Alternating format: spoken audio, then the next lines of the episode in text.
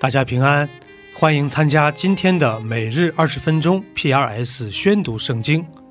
跟着我们三百五十七天的进度，我们一年就可以至少读完一遍圣经。出埃及记可分为六大部分，第一部分是一到七章的前半段，记录了以色列遭受的压迫以及神对摩西的呼召和委任。第二部分是七章后半段到十五章，是我们熟悉的十灾、第一次逾越节和离开埃及。第三部分是十六到十八章，是以色列民进入旷野后的抱怨和神对他们的保护。第四部分是十九到三十一章，神与百姓立约，并详细阐述了会幕的建造方法。第五部分是三十二到三十四章，记录了金牛犊事件。最后是三十五到四十章，是有关会幕的建造，这就是出埃及记的主要框架。第六章，耶和华对摩西说：“现在你必看见我向法老所行的事，是他因我大能的手容以色列人去，且把他们赶出他的地。我是耶和华。”我从前向亚伯拉罕、以撒、雅各显现为全能的神。至于我名耶和华，他们未曾知道。我与他们坚定所立的约，要把他们寄居的迦南地赐给他们。我也听见以色列人被埃及人苦待的哀声，我也纪念我的约。所以你要对以色列人说：“我是耶和华，我要用伸出来的膀臂重重地刑罚埃及人，救赎你们脱离他们的重担，不做他们的苦工。我要以你们为我的百姓，我也要做你们的神。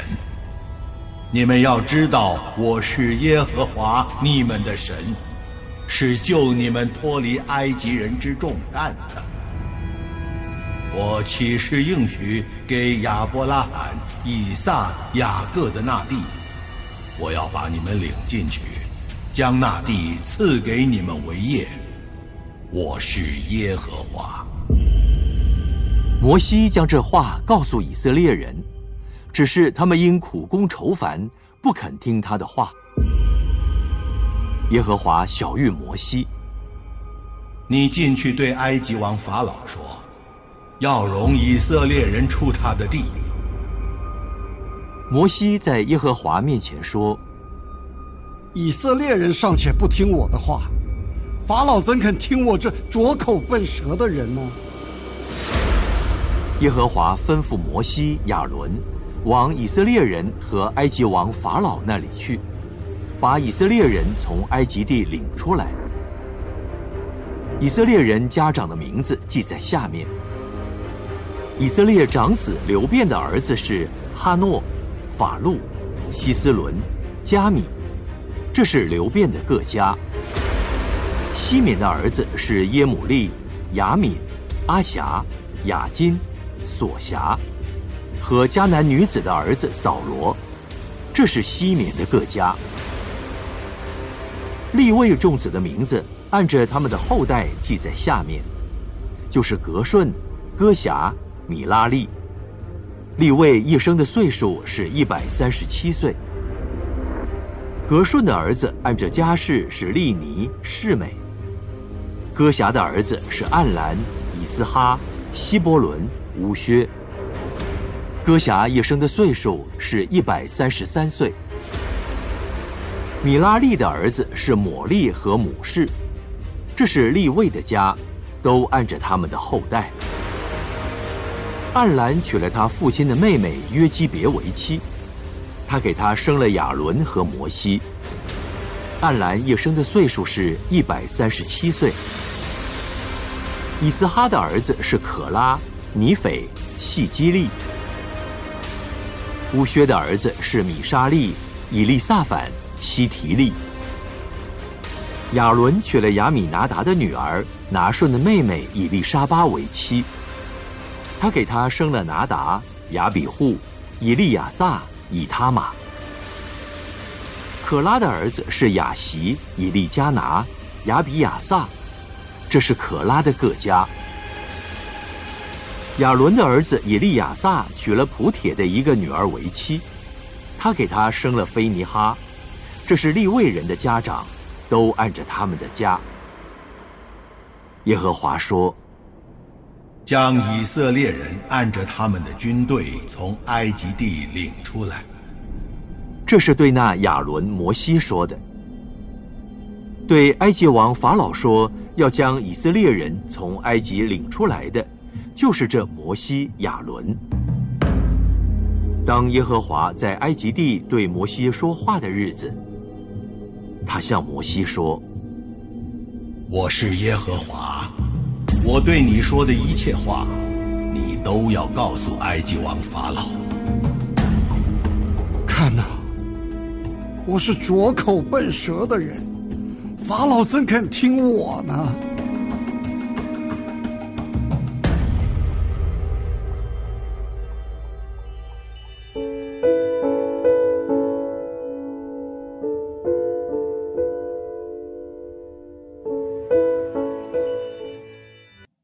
七章，我使你在法老面前代替神，你的哥哥亚伦是替你说话的。凡我所吩咐你的，你都要说。你的哥哥亚伦要对法老说：“容以色列人出他的地。”我要使法老的心刚硬，也要在埃及地多行神机奇事。但法老必不听你们。我要伸手重重地刑罚埃及，将我的军队以色列民从埃及地领出来。我伸手攻击埃及，将以色列人从他们中间领出来的时候，埃及人就要知道我是耶和华。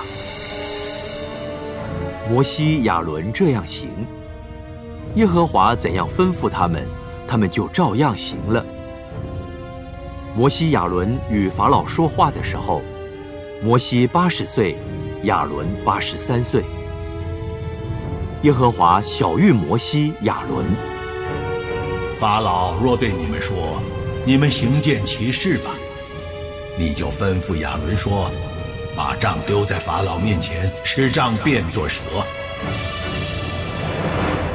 摩西、亚伦进去见法老，就照耶和华所吩咐的行。亚伦把杖丢在法老和臣仆面前，杖就变作蛇。于是法老召了博士和术士来，他们是埃及行法术的，也用邪术照样而行。他们个人丢下自己的杖，杖就变作蛇，但亚伦的杖吞了他们的杖。法老心里刚硬。不肯听从摩西、亚伦，正如耶和华所说的。耶和华对摩西说：“法老心里固执，不肯容百姓去。明日早晨，他出来往水边去，你要往河边迎接他，手里要拿着那变过蛇的杖，对他说：‘耶和华希伯来人的神打发我来见你，说。’”容我的百姓去，好在旷野侍奉我。到如今你还是不听。耶和华这样说：我要用我手里的杖击打河中的水，水就变作血。因此你必知道我是耶和华。河里的鱼必死，河也要腥臭，埃及人就要厌恶吃这河里的水。耶和华小谕摩西：“你对亚伦说，把你的杖伸在埃及所有的水以上，就是在他们的江河池塘以上，叫水都变作血，在埃及遍地，无论在木器中、石器中，都必有血。”摩西、亚伦就照耶和华所吩咐的行。亚伦在法老和陈普眼前举杖击打河里的水，河里的水都变作血了。河里的鱼死了，河也腥臭了。埃及人就不能吃这河里的水，埃及遍地都有了血。埃及行法术的，也用邪术照样而行。法老心里刚硬，不肯听摩西、亚伦，正如耶和华所说的。法老转身进宫，也不把这事放在心上。埃及人都在河的两边挖地，要得水喝，因为他们不能喝这河里的水。耶和华击打河以后，满了七天。马可福音强调了耶稣基督是神的仆人，是弥赛亚的身份，可分为三个部分。第一部分是一到八章的前半段，集中记录了耶稣在加利利的施工，围绕的是人们对于他身份的探讨这个主题。第二部分是八章后半部分到十章，耶稣动身前往耶路撒冷，在这里集中记载的是门徒们对于耶稣弥赛亚身份的认知。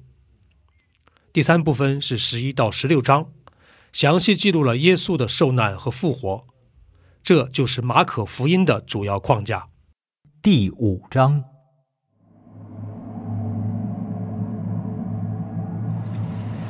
他们来到海那边格拉森人的地方。耶稣一下船，就有一个被污鬼附着的人从坟茔里出来迎着他。那人常住在坟茔里，没有人能捆住他。就是用铁链也不能，因为人屡次用脚镣和铁链捆锁他，铁链竟被他挣断了，脚镣也被他弄碎了，总没有人能制服他。他昼夜常在坟茔里和山中喊叫，又用石头砍自己。他远远的看见耶稣，就跑过去拜他，大声呼叫说。至高神的儿子耶稣，我与你有什么相干？我指着神恳求你，不要叫我受苦。是因耶稣曾吩咐他说：“乌鬼啊，从这人身上出来吧！你名叫什么？我名叫群，因为我们多的缘故。”就再三的求耶稣，不要叫他们离开那地方。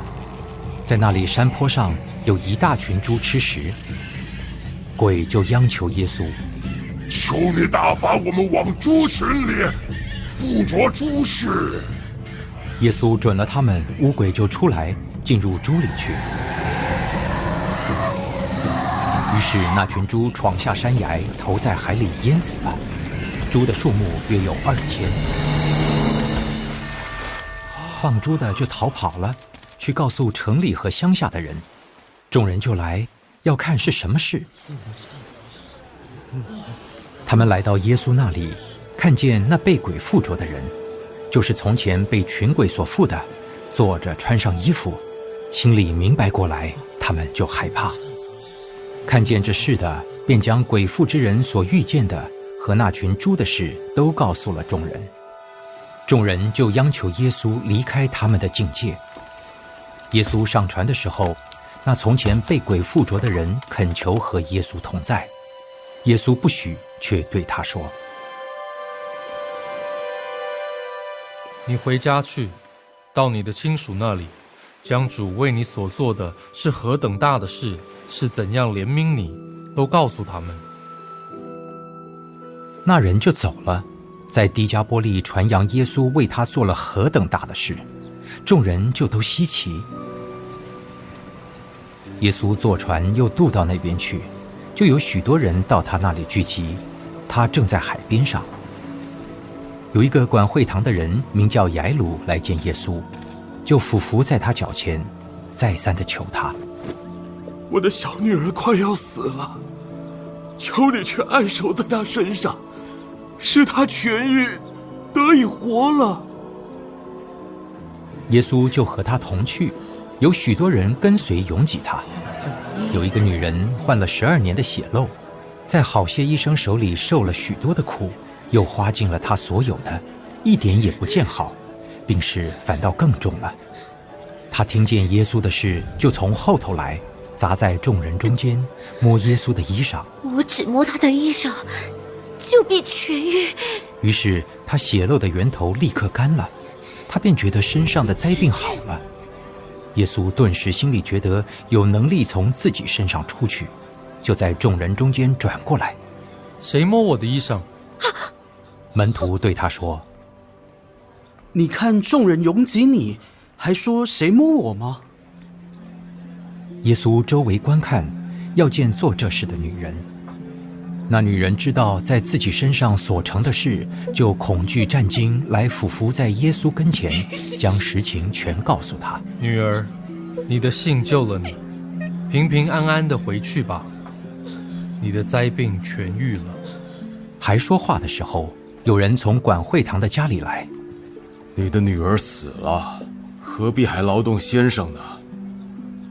耶稣听见所说的话，就对管会堂的说：“不要怕，只要信。”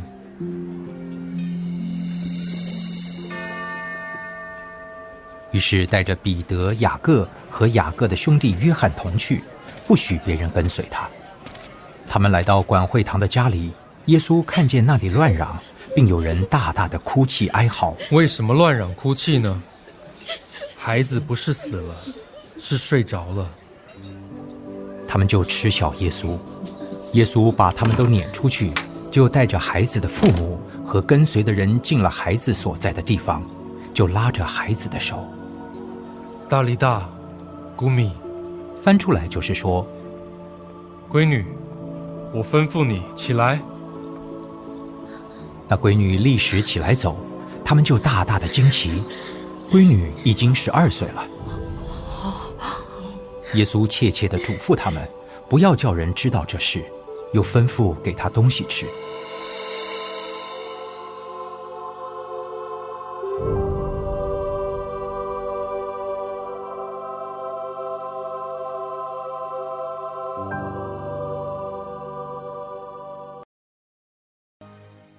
第三十篇。大卫在献殿的时候，作着诗歌：“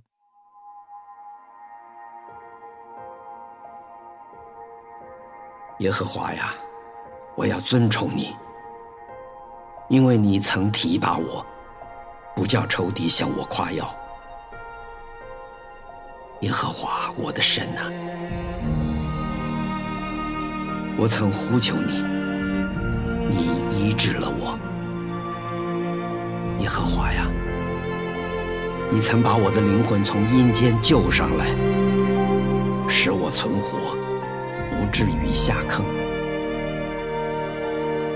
耶和华的圣名啊，你们要歌颂他，称赞他可纪念的圣名，因为他的怒气不过是转眼之间，他的恩典。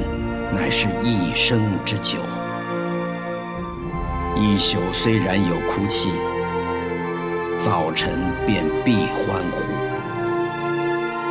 至于我，我凡事平顺，便说：我永不动摇。耶和华呀，你曾施恩，叫我的江山稳固。你掩了面，我就惊慌。耶和华呀，我曾求告你，我向耶和华恳求说：我被害流血，下到坑中，有什么益处呢？尘土岂能称赞你，传说你的诚实吗？耶和华呀，求你应允我。连续我，耶和华呀，求你帮助我。将我的哀哭变为跳舞，将我的麻衣脱去，给我披上喜乐，好叫我的灵歌颂你，并不住声。耶和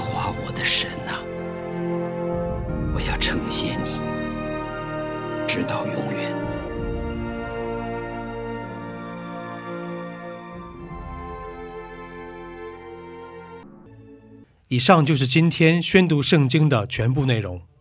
我们使用戏剧圣经的 App 来宣读神的话语。戏剧圣经是九十位华人基督徒艺人历时三年精心打造，帮助我们更好地沉浸到神的话语当中。苹果用户和海外的安卓用户可以直接在苹果和谷歌商店中搜索“戏剧圣经”下载。国内的安卓用户可以通过 Wow CCM 的官网三 W 点 W O W C C M 点 N E T 斜线 C N 来获取